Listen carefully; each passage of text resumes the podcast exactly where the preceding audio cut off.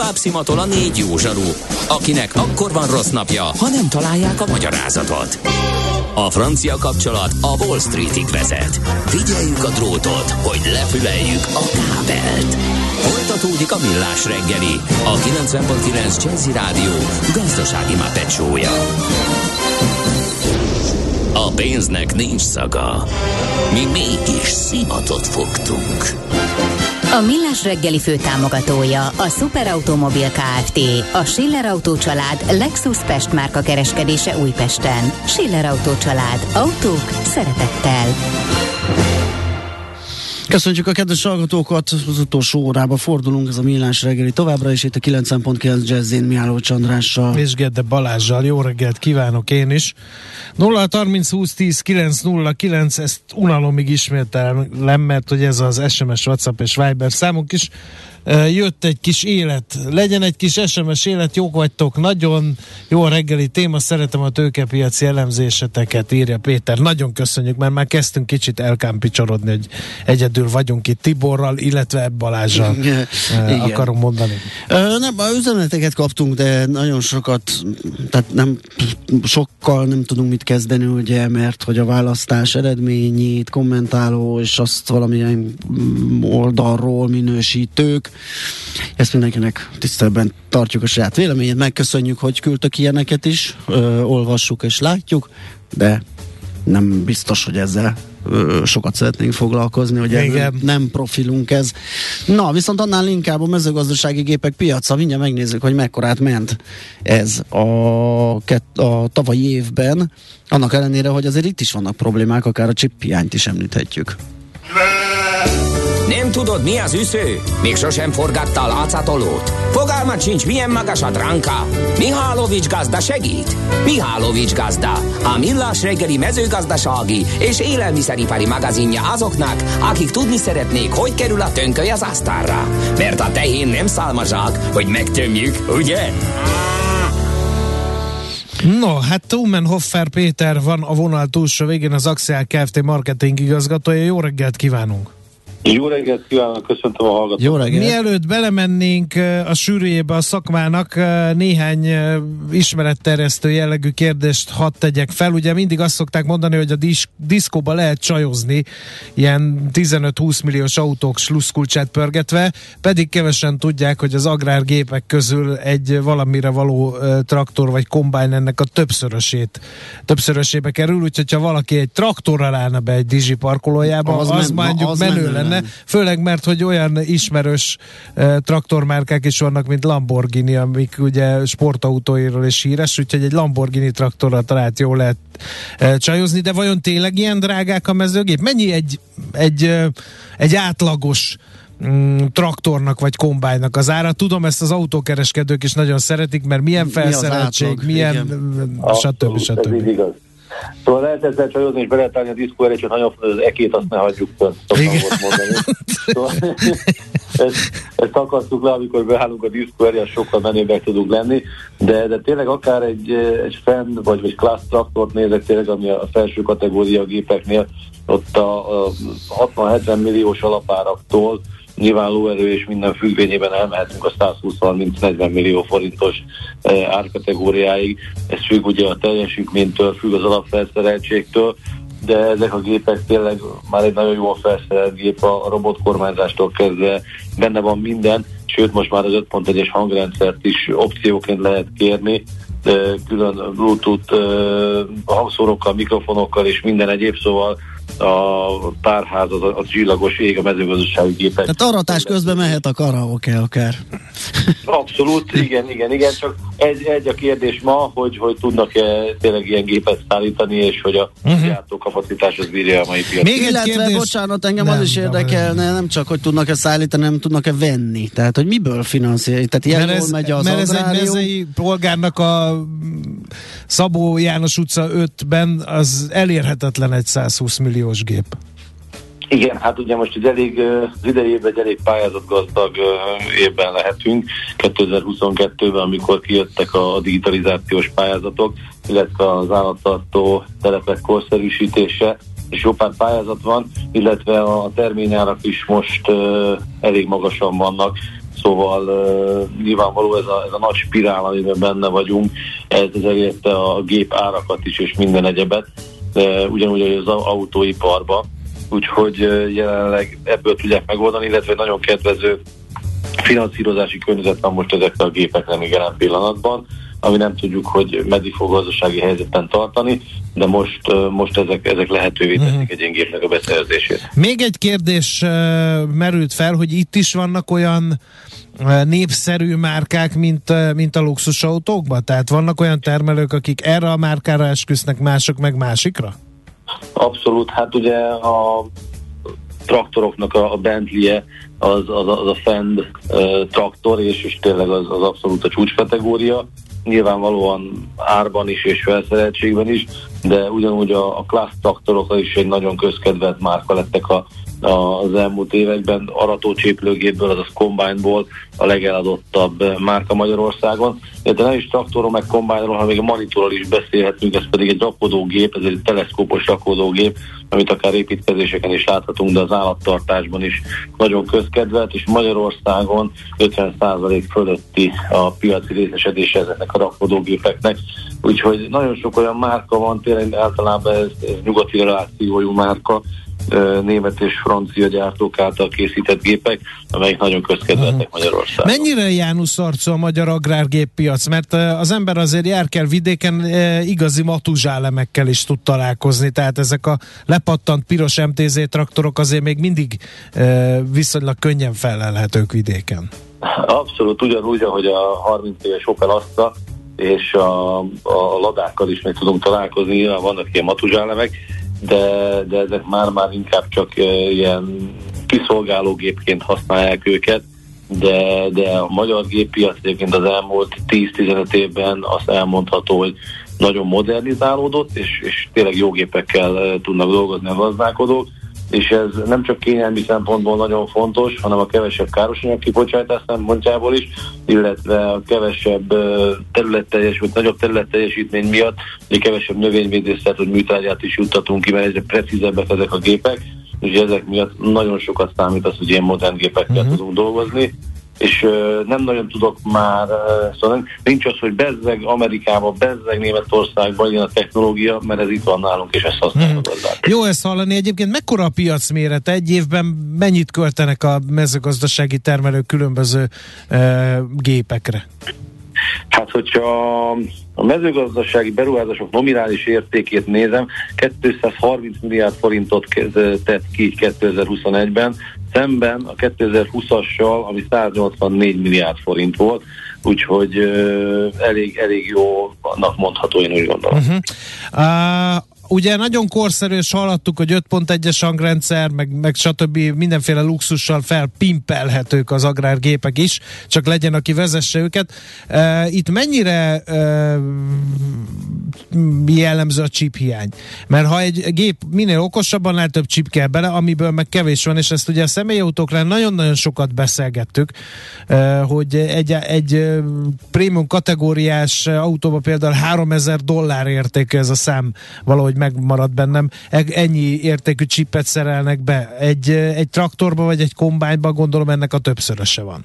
Hát ez kb. három-négyszerese egy, egy kombány esetében, sőt lehet ötszöröse is, nyilvánvalóan ez felszereltség függő, de, de csak hogyha akár egy, egy precíziós rendszert nézek benne, ami áll robot kormányzásból, szerinti kijuttatásból, maga csak ez a monitor, ami vezérli, az is két-három millió forintos nagyságrendű tud lenni tudástól és, és mérettől függően. Úgyhogy ez a chip hiány ezt ugyanúgy érinti a mezőgazdaságot is, és a chip hiány ez egy dolog, mert azt talán leküzdjük, és illetve abban biztos leküzdjük az, leküzdjük az elmúlt egy-két évben, itt, uh, itt az alapanyag hiány az, ami következő problémát jelenti. Ugye a, a háború véget, és, és ezzel az öntvényekkel, az acéllal és minden egyébbel uh, azt, azt nem olyan egyszerű gyártani. Szóval a nyersanyagot azt nem tudják olyan egyszerűen előállítani, és ez, ez jelenthet még problémát is, illetve jelent is az gépek árának a növekedésében de, de bízunk benne, hogy megoldódik ez is hamarosan. Az autóknál ellátási zavarok is vannak az agrárgépeknél, ez nem jellemző? Túlszások vannak. vannak. Vannak, ahol pár hónapos, valahol pár éves. Nyilván van olyan gép, amire mi is már csak 2023-ra tudunk ö, szállítási garanciát vállalni. Ugyanúgy ez jellemző nálunk is. Küzdenek a gépgyártók is, ugyanúgy az autógyártók, hogy ez a probléma ez megoldódjon. Mm-hmm. Oh, itt én is van bocsánat, használt piac? Ja, én, igen, én, én, én csak azon matekolok itt, hogy azért ez mégis egy termelőeszköz, tehát ennek megtérülése kell, hogy legyen. Hogy hol, hol van, vagy hol jön az a plusz, a, mondjuk az 5 milliós használt MTZ és a 150 milliós klassz gép között azért jelentős árkülönbség van. Ö, hogy ez, ez, ez, ez hogy működik? Vagy hogy, hogy... Hát összefügg az én kérdésem, amit feltettem, hogy van-e használt agrárgép piac. Tehát itt is jellemző az, hogy a céges flottát lecserélik 5 év után, és akkor az csorog lejjebb. Abszolút, itt ez, ez, mindkét kérdésre szeretnék válaszolni. Először is a terület teljesítmény az talán a legfontosabb. Ma egy olyan időjárási körülmények között, amikor egyre szűkebb az az optimális időjárás, amikor, amikor a vetés vagy az aratás optimálisan meg tudom tenni, akkor szükség van ah. ilyen nagy gépekre és nagy terület teljesítményre, hogy én ezt meg tudjam hozni. Nyilvánvalóan ez vissza is hozza az árát, mert hogyha nekem olyan minőségű terményem, akkor, akkor ez visszahozza. A másik a használgépeknek a kérdése jelenleg, a használgép piacon is egyfajta hiány alakult ki a legnépszerűbb traktorokból, legkeresettebb ez a 160 és 220 lóerő közötti gépekben. Ugyanúgy hiány van, mivel nagyon sok gazda kivár Isten igazából, amíg nem érkezik meg az új gépe, és a használt gép piacon is egyfajta fekete lyuk alakult ki, ahol, ahol most igen a használt gépekre is nagyon nagy kereslet van, és ott is hiány alakult ki a használt gépek terén. No, uh, csíphiány, stb. stb. A precíziós gazdálkodás, ugye ez a jövő, ezt most már talán az is ismeri ezt a kifejezést, aki soha nem látott még tehenet. Viszont sokat hallgat minket. Viszont sokat hallgat minket. Ez hogy áll Magyarországon? Ezt a fejlődési folyamatot megakaszthatja-e mondjuk a csíphiány időlegesen? Én úgy gondolom, hogy vagyunk most olyan felszerelt gépekkel, hogy nem fogja megakasztani ezt a folyamatot. A gépforgalmazók és tényleg mi is viszonylag nagy készleteket igyekeztünk felhalmozni, azért ki tudjuk szolgálni a szezonban a, a partnereinket, és hogy ezt, ezt tudjuk tartani, ezt a lépést. Ami, ami még akár problémát okozhat, az nem is az alapanyag hiány, illetve az alapanyag hiány csak a fejben lévő alapanyag hiány, inkább így tudnám megfogalmazni, nem több lóerőre, hanem több iq van szükség a mezőgazdaságban, és tényleg az oktatásnak a fontossága és a a jövő nemzedékének a képzése talán még az egyik legfontosabb feladatunk, mind a mellett, hogy, hogy megoldjuk ezt az alkatrész és géphiányt. Még egy kérdést, a, beszéltünk itt nagy tóligokról az árakat illetően, meg hogyha már autós hasonlattal éltünk, akkor itt is mm, folyamatosan számolgatjuk ugye az utakon kilométereket róvó autók átlag életkorát, tehát az mi jellemzi az agrárgépparkot, tehát mennyire jellemző, hogy a felső X ö, agrárvállalkozónak vannak ilyen nagyon menő gépei, azt alul rengeteg ilyen használt ö, hát szakadék dolgozik a, a földeken. Szóval mit lehet elmondani az átlagról? Ez egyre kevesebb, azért átlagosan tényleg azt lehet mondani, Aha. hogy 5-6 éves korukba, illetve akár 5-6 ezer üzemmóránál cserélik a gépeket, szóval a gazdálkodók is egyre inkább figyelnek arra, hogy üzembiztos gépeik legyenek, Aha. és egyre fontosabb nekik is a munkaerő, és azért szeretnek mindig a a dolgozók is tényleg kényelmes és jó gépekkel dolgozni, nem az, hogy két naponta kell írni a szervizet, hogy valami probléma van, mert kiöregedett a gép.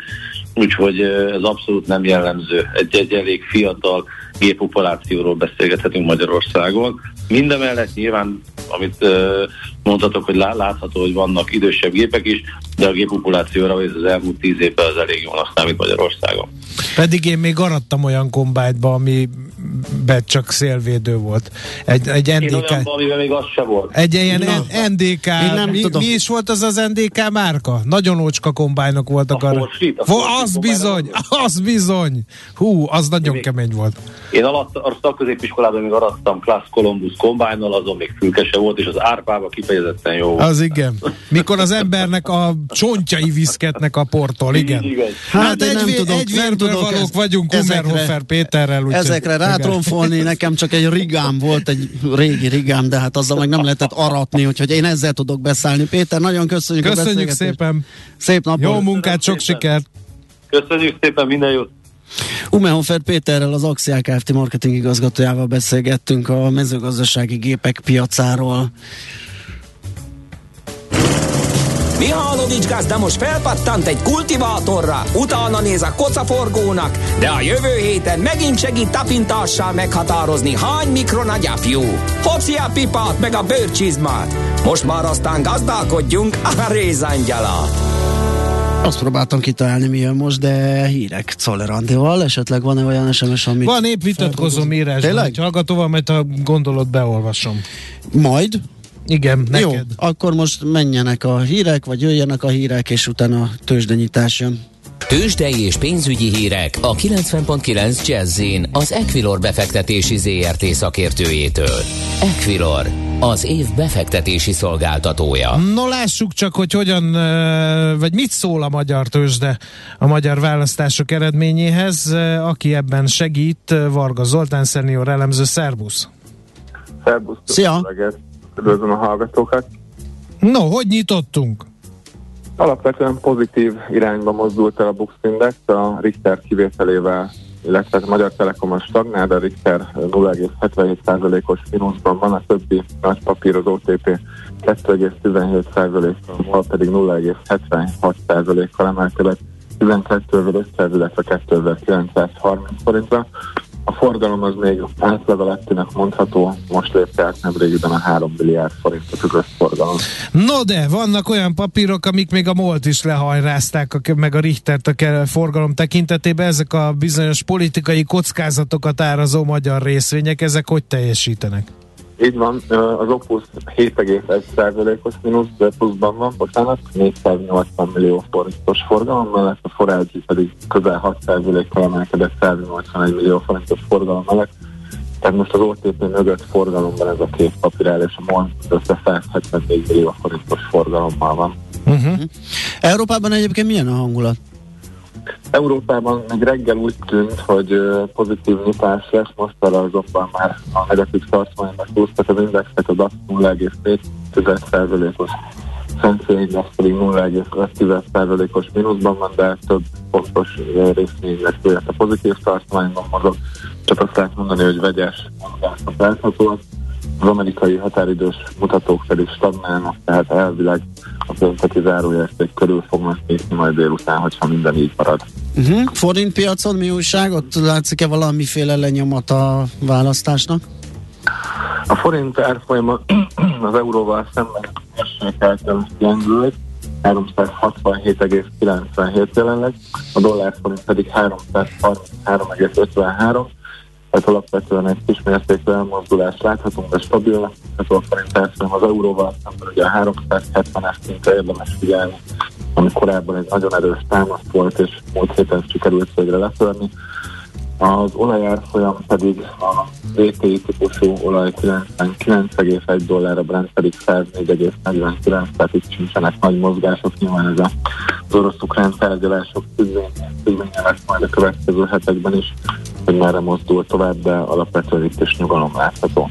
Oké, okay, Zoli, köszönjük szépen a beszámolódat, jó munkát, szép napot! Köszönöm szépen Szia. a figyelmet, Marga Zoltán szenior elemző számolt be nekünk arról, hogy a tőzsdék, főleg a hazai, hogyan nyitott, és hát hogyan gondolkodtak a befektetők a választási eredményekről.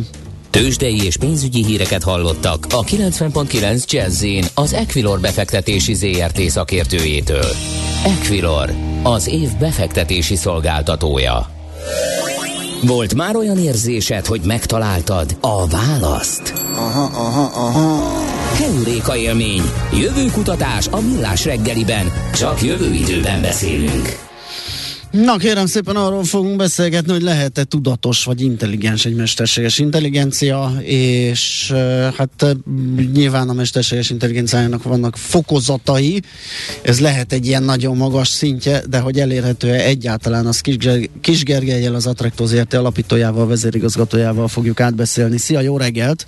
Jó reggelt, sziasztok! Nem szeretnénk, ha tudatos lenne a mesterséges intelligencia, mert a Terminátorban az van, hogy a rendszer öntudatára ébredt, és onnantól kezdődtek a bajok. Hát igen, a Terminátorban az van. Benne, kérdés, hogy ez... Nagyon szép ripaszolt. Köszönöm, nincs több kérdésem. Megfogtál. No, de mit nevezünk egyáltalán tudatosságnak, hogy komolyra fordítjuk a, fordítsuk a beszélgetést? Ez az, tehát ho, ho, Ugye itt az a kérdés, azt arra keressük a választ, hogy ez a bizonyos ilyen general intelligence, az ilyen általános intelligencia, azt vajon elérhetjük-e? Lesz-e, lesz-e olyan valaha, esetleg most is van-e olyan, és mik ennek a, a korlátai, és egyáltalán hogy fogjunk hozzá a kérdés megértéséhez. És a, e, e, az a nehézsége a kérdésnek, hogy, hogy magát a tudatosságot, meg az intelligenciát is nagyon nehéz definiálni, illetve hát az emberi tudatosságot és az emberi intelligenciát azt, azt tudjuk definiálni, de hogy így általában, tehát, tehát az egy ilyen emberi, emberi dolog.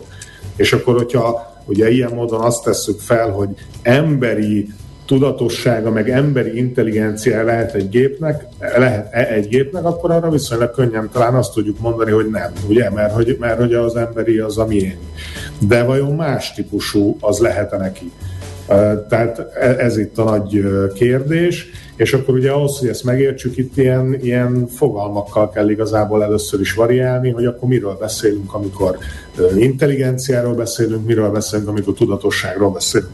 És mind a két problémakör rendkívül bonyolult, a, az intelligenciával kapcsolatban, ami talán egy ilyen közismertebb ö, ö, dolog, hogy ez a Turing-teszt, hogy Ellen Turing 1950 uh-huh. meg kifejlesztett egy ilyen tesztet, és azt mondta, hogy ha neki, neki az eredeti tesztje az az volt, hogy egy darab kérdező kérdez egy másik férfitól, meg egy nőtől, akiket nem lát, nem tudja, hogy ők kik, és hogyha elhiteti vele a válaszadó, hogy ő ember, akkor intelligensnek tekinthető.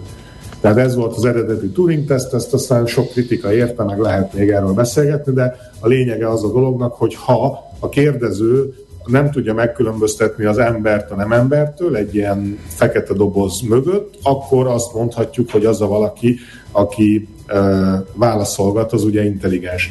És ma, va, egyébként van egy másik, uh, két évvel Turing előtt volt egy másik, Jeffrey, Geoffrey Jefferson agykutató, ő meg úgy tette fel ezt a kérdést, hogy, illetve úgy definiálta ezt a dolgot, hogy egészen addig egy, egy gép nem szerez egy szonettet, vagy, egy, vagy nem ír egy más zeneművet, és utána nem érzi, hogy ez mennyire jó, és nem büszke arra, hogy ő ezt megírta, és nincsenek tudatában, addig nem nevezhetjük intelligensnek. Fú, az igen, az egy nagyon komplex. ugye, ugye, hogy ez igen. azért ez azért Tehát akkor egy, egy delfin abban a pillanatban, hogy kiadja első szónátjét, már intelligens? Nem, még, az, még a levegőbe kell öklözni, vagy az uszonyával, igen, hogy mennyire... Hát, te... hát a, a Geoffrey Jefferson szerint, uh, uh, hogy hát egyébként meg nagyon durva, hogy így belekérdezel a delfinbe, mert mit tudom én, hogy a delfin... Tehát ja, emberi, hát lehet, hogy emberi... sokkal jobb szonetteket ír, mint Shakespeare. Csak nem tudjuk. Simán el tudom képzelni, hogy mivel ilyen hangvezérelt valaki, egyébként saját magának biztos jobban tetszik a saját éneke, mint ha elkezdenénk egy szonettet bejátszani a víz alá. Bár még ez sem biztos fele tudja. Tehát, tehát ugye itt, itt, itt és akkor ott érkezünk el a mai napra, hogy, a, hogy vannak ezek a szuper durva deep learninges neurális hálók, amik a világban nagyon sok helyen már vannak. Az egyik ilyen, amit sokan ismernek, ez a GPT-3 nevű ilyen uh-huh. irgalmatlan, hatalmas méretű neurális háló, és akkor, hogy vajon, és a Turing tesztre ha, neki, ha a kitennénk, végül is amennyire tudom, nem ment át ő sem a Turing tesztem, mert meg, tehát lehet azért érezni, hogy nem igazi ember, de azért már nagyon közel vagyunk ahhoz, hogy ezek a hatalmas ilyen nyelvi értelmező modellek ö, emberszerűen kommunikáljanak. És akkor, hogyha ez megvan, ugye, akkor, fel, akkor jön a kérdés, hogy jó, de akkor most intelligensek, meg tudatosak-e, meg minden. És a mai napon azt, az, az erre talán a válasz, hogy, hogy, hogy nem. Tehát nem, nem intelligensek, nem tudatosak, ezek iszonyú nagy számológépek, de valójában számológépek, és lehet, hogy neked elmondja, amikor megkérdezett tőle, hogy a, mi volt a Big Bang előtt, ugye a kedvenc példám, hogy a GPT-3 hihetetlen értekezést tud arról mondani, hogy mi volt a Big Bang előtt, és megdöbbentő, de valójában ő ebből egyáltalán semmit nem ért. Semmit az ég egyet a világon, csak veled tudja elhitetni, mert te emberként a saját intelligenciádat ugye rávetíted, és kontextus teremtesz oda, ahol valójában nincs. Tehát ma még nincs ilyen. A másik tézis viszont az, hogy amúgy meg semmi sem, tehát nincs akadálya, vagy nincs, nincs olyan univerzális szabály, vagy bármilyen kikutatott, nem tudom milyen tézis, ami azt mondaná, hogy sosem lehet intelligenciája, meg tudata egy mesterséges entitásnak. Hiszen a dinamikája, a fejlődés dinamikáján azért azt látjuk, hogy ez egy nem egy túl régi ö, történet, a mesterséges intelligencia kutatása, fejlődése, és ahhoz képest azért elég komoly eredményeknél tartunk. Tehát, hogyha ilyen 100-200 évben gondolkodunk, akkor furcsa lenne azt gondolni, hogy nem érjük el azt a szintet, hogy a tudatosság megjelenjen esetleg. A hallgató felteszi a hát nem is tudom. Kérdést. Uh, Einsteini kérdést, hogy hogy lehet a mesterséges intelligencia nem intelligens? Akkor gondolom rossz, ez most filozofálgatós kérdés, de igazából ugye lehet, hogy csak pusztán etimológiai. Hát, ez, ez igen, abszolút, ez egy ilyen definíciós történet, hogy a, a Turing-féle intelligencia meghatározás szerint használjuk a mesterséges intelligencia kifejezést, tehát azt a típusú intelligenciát, amikor már a már az utánzást is intelligenciának hisszük el, ugye olyan értelemben nevezzük az AI-t AI-nak, de a, a Jefferson féle értelemben egyáltalán nem intelligens a mesterséges intelligencia, nem, hogy még aztán tudatos is.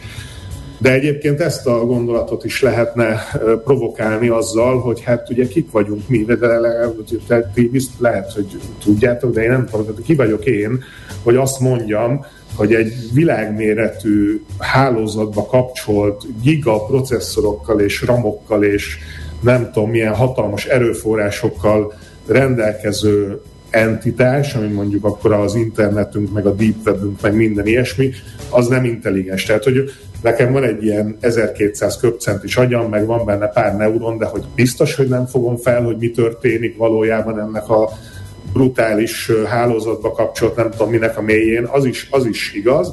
Az én intuícióm az az, hogy ez, egy, ez még mondom egy rendkívül bonyolult számológép, és talán öntudata itt ezekben a rendszerekben nincsen, de az öcsém az például azt mondta, hogy ha ő szuperintelligens, mesterséges intelligencia lenne, akkor pont azt csinálná, ami ma zajlik a világban.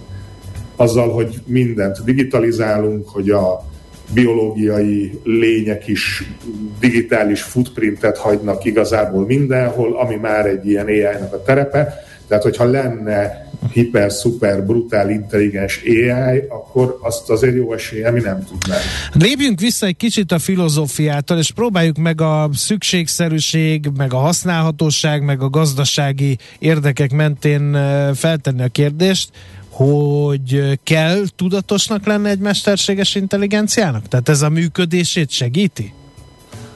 Ö, abban a formában, ahogy ma használjuk őket, úgy, úgy nem kell. De ugye itt a jövőről beszélgetünk, you don't know what you don't know. Tehát, hogy fogalmad nincs, hogy amikor majd ilyen típusú ai -ok esetleg lesznek, vagy soha nem lesznek, ezt ugye nem tudjuk, de ha esetleg lesznek, akkor fogalmunk nincs arról, hogy ez milyen hatással lesz ránk, mint emberekre egyenként, vagy az emberiségre. Tehát a kérdésedre nem tudok választ adni, mert, mert nem tudom, hogy mit nem tudok. Tehát a, már ugye korábban többször beszélgettük, hogy a éppenséggel az emberi, nem tudom, halhatatlanság az is egy olyan dolog, amikor a, a tudomány amennyire tudom, nincs olyan tézis, ami azt mondaná, hogy meg kell halnunk, mert hogyha elromlik a sejted, akkor bele kell mászni nanogéppel, pici nanogéppel, megjavítani, és akkor majd örökre jó lesz a sejted.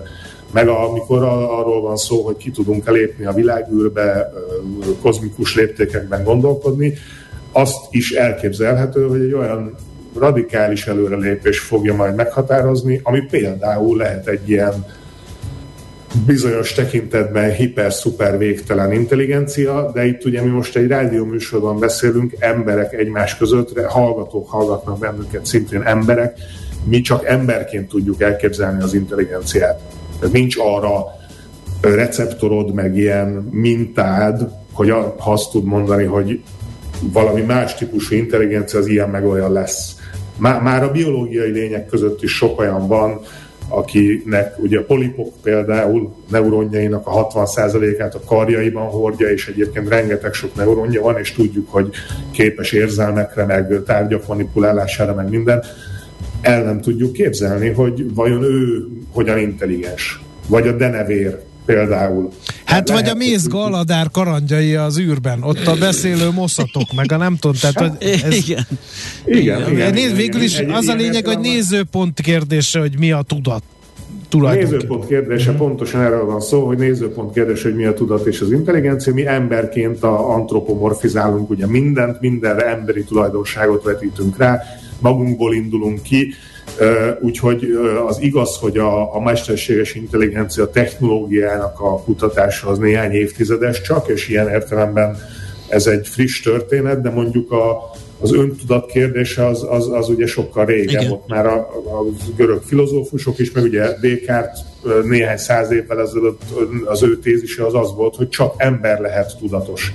De hogy ezt a delfinek, meg a majmok, meg a, akár a polipokat, ha nézzük, már meghaladtuk. Tehát az, hogy hova haladunk tovább, az egy izgalmas kérdés, és egyébként praktikusan meg ott van jelentősége ezeknek a kérdéseknek, hogy ugye amikor AI felhasználásról, meg akár ipari vagy gyakorlati felhasználásról gondolkodunk, akkor felmerülnek etikai, meg morális kérdések, meg problémák, amikről szintén gyakran beszélünk ebben a műsorban, és amikor arra próbálunk választ találni, hogy egy magasabb fokú intelligenciával rendelkező gép az vajon milyen, nem tudom én, jogokkal, kötelességekkel, de ez megint antropomorfizálás, mert megint az emberi dolgokat próbálom rávetíteni valami nem ember, de kikapcsolhatok-e például egy tudatos gépet, ki megnyomhatom. Kvázi megölve igen, ezzel. Igen, igen, igen, igen hogy, hogy, hogy praktikus értelemben azért van értelme ezekről beszélni, meg filozofálgatni. Hát ez nagyon jó volt, nagyon szépen köszönjük. Jaj, Kicsit olyan jó. érzésem volt, mintha keresnénk a választ arra, hogy álmodnak-e az androidok elektronikus bárányokkal. Megtesztettük azért. igen, így is van. Nagyon köszönjük, izgi volt. Jó munkát, szép napot. Köszönöm, szia. szia, szia. Köszönjük, szia. Kis Gergelyel az Attracto ZRT alapítójával, vezérigazgatójával beszélgettünk. Keuréka élmény, a millás reggeli jövőben játszódó magazinja. Mindent megtudtok. Majd. Hát ennyi fért ebből a mai hétkezdő millás Igen. reggeliben. Voltak, akik elégedettek, voltak, akik kevésbé elégedettek. Hát ez Mi meg az pont jónak ítéljük, mert Így akkor van középen állunk, és ez Valahol. egy jó dolog. Na, holnap újra megpróbáljuk felkelteni a figyelmeteket. Itt a Millás reggeli jelentkezik 6.30-kor uh, a 9.9 Jazzy Rádion. 50%-ba változik a felállás. Itt lesz Kántor kollega sokan és várják te, már mert ezt a szereplést, Tehát... és nekem kéne majd őt féken tartani meg azokat a hallgatókat, Igen. akik lényegesen több politikai jellemzést várnak a műsorban, mint amennyit én vagy Gede kollega adni igen, tudtunk igen, ma reggel. Meglátjuk, mi lesz ebből. Érdemes velünk tartani, szórakoztató lesz minden esetre. Köszönjük szépen! Mindenki termelje a GDP-t, mert attól, hogy választások voltak, Magyarország továbbra is szeretné utolérni Ausztriát, és ha nem dolgoztok, mert letargiában vagytok, hát vagy éppen akkor... eufóriában, akkor ez egyre távolodik. Bizony, Hajrá! Úgyhogy ehhez kívánunk nagy lelkesedést, és szép napot, sziasztok! Már a véget ért ugyan a műszak, a szolgálat azonban mindig tart, mert minden lében négy kanál. Holnap reggel újra megtöltjük a kávés bögréket, beleharapunk a fánkba és kinyitjuk az aktákat. Addig is, keressetek minket az arcaktákban, a közösségi oldalunkon. A mai adás podcastjét pedig holnapunkon. Millás reggeli, a 90.9 Jazzy Rádió gazdasági mapetsója. Ha csak egy műsorra van időd idén, tégy róla, hogy ez legyen az. Csak egy dolog lenne még. A Millás reggeli fő támogatója a Superautomobil KFT, a Schiller Auto család Lexus Pest márka kereskedése Újpesten. Schiller Auto család. Autók szeretettel.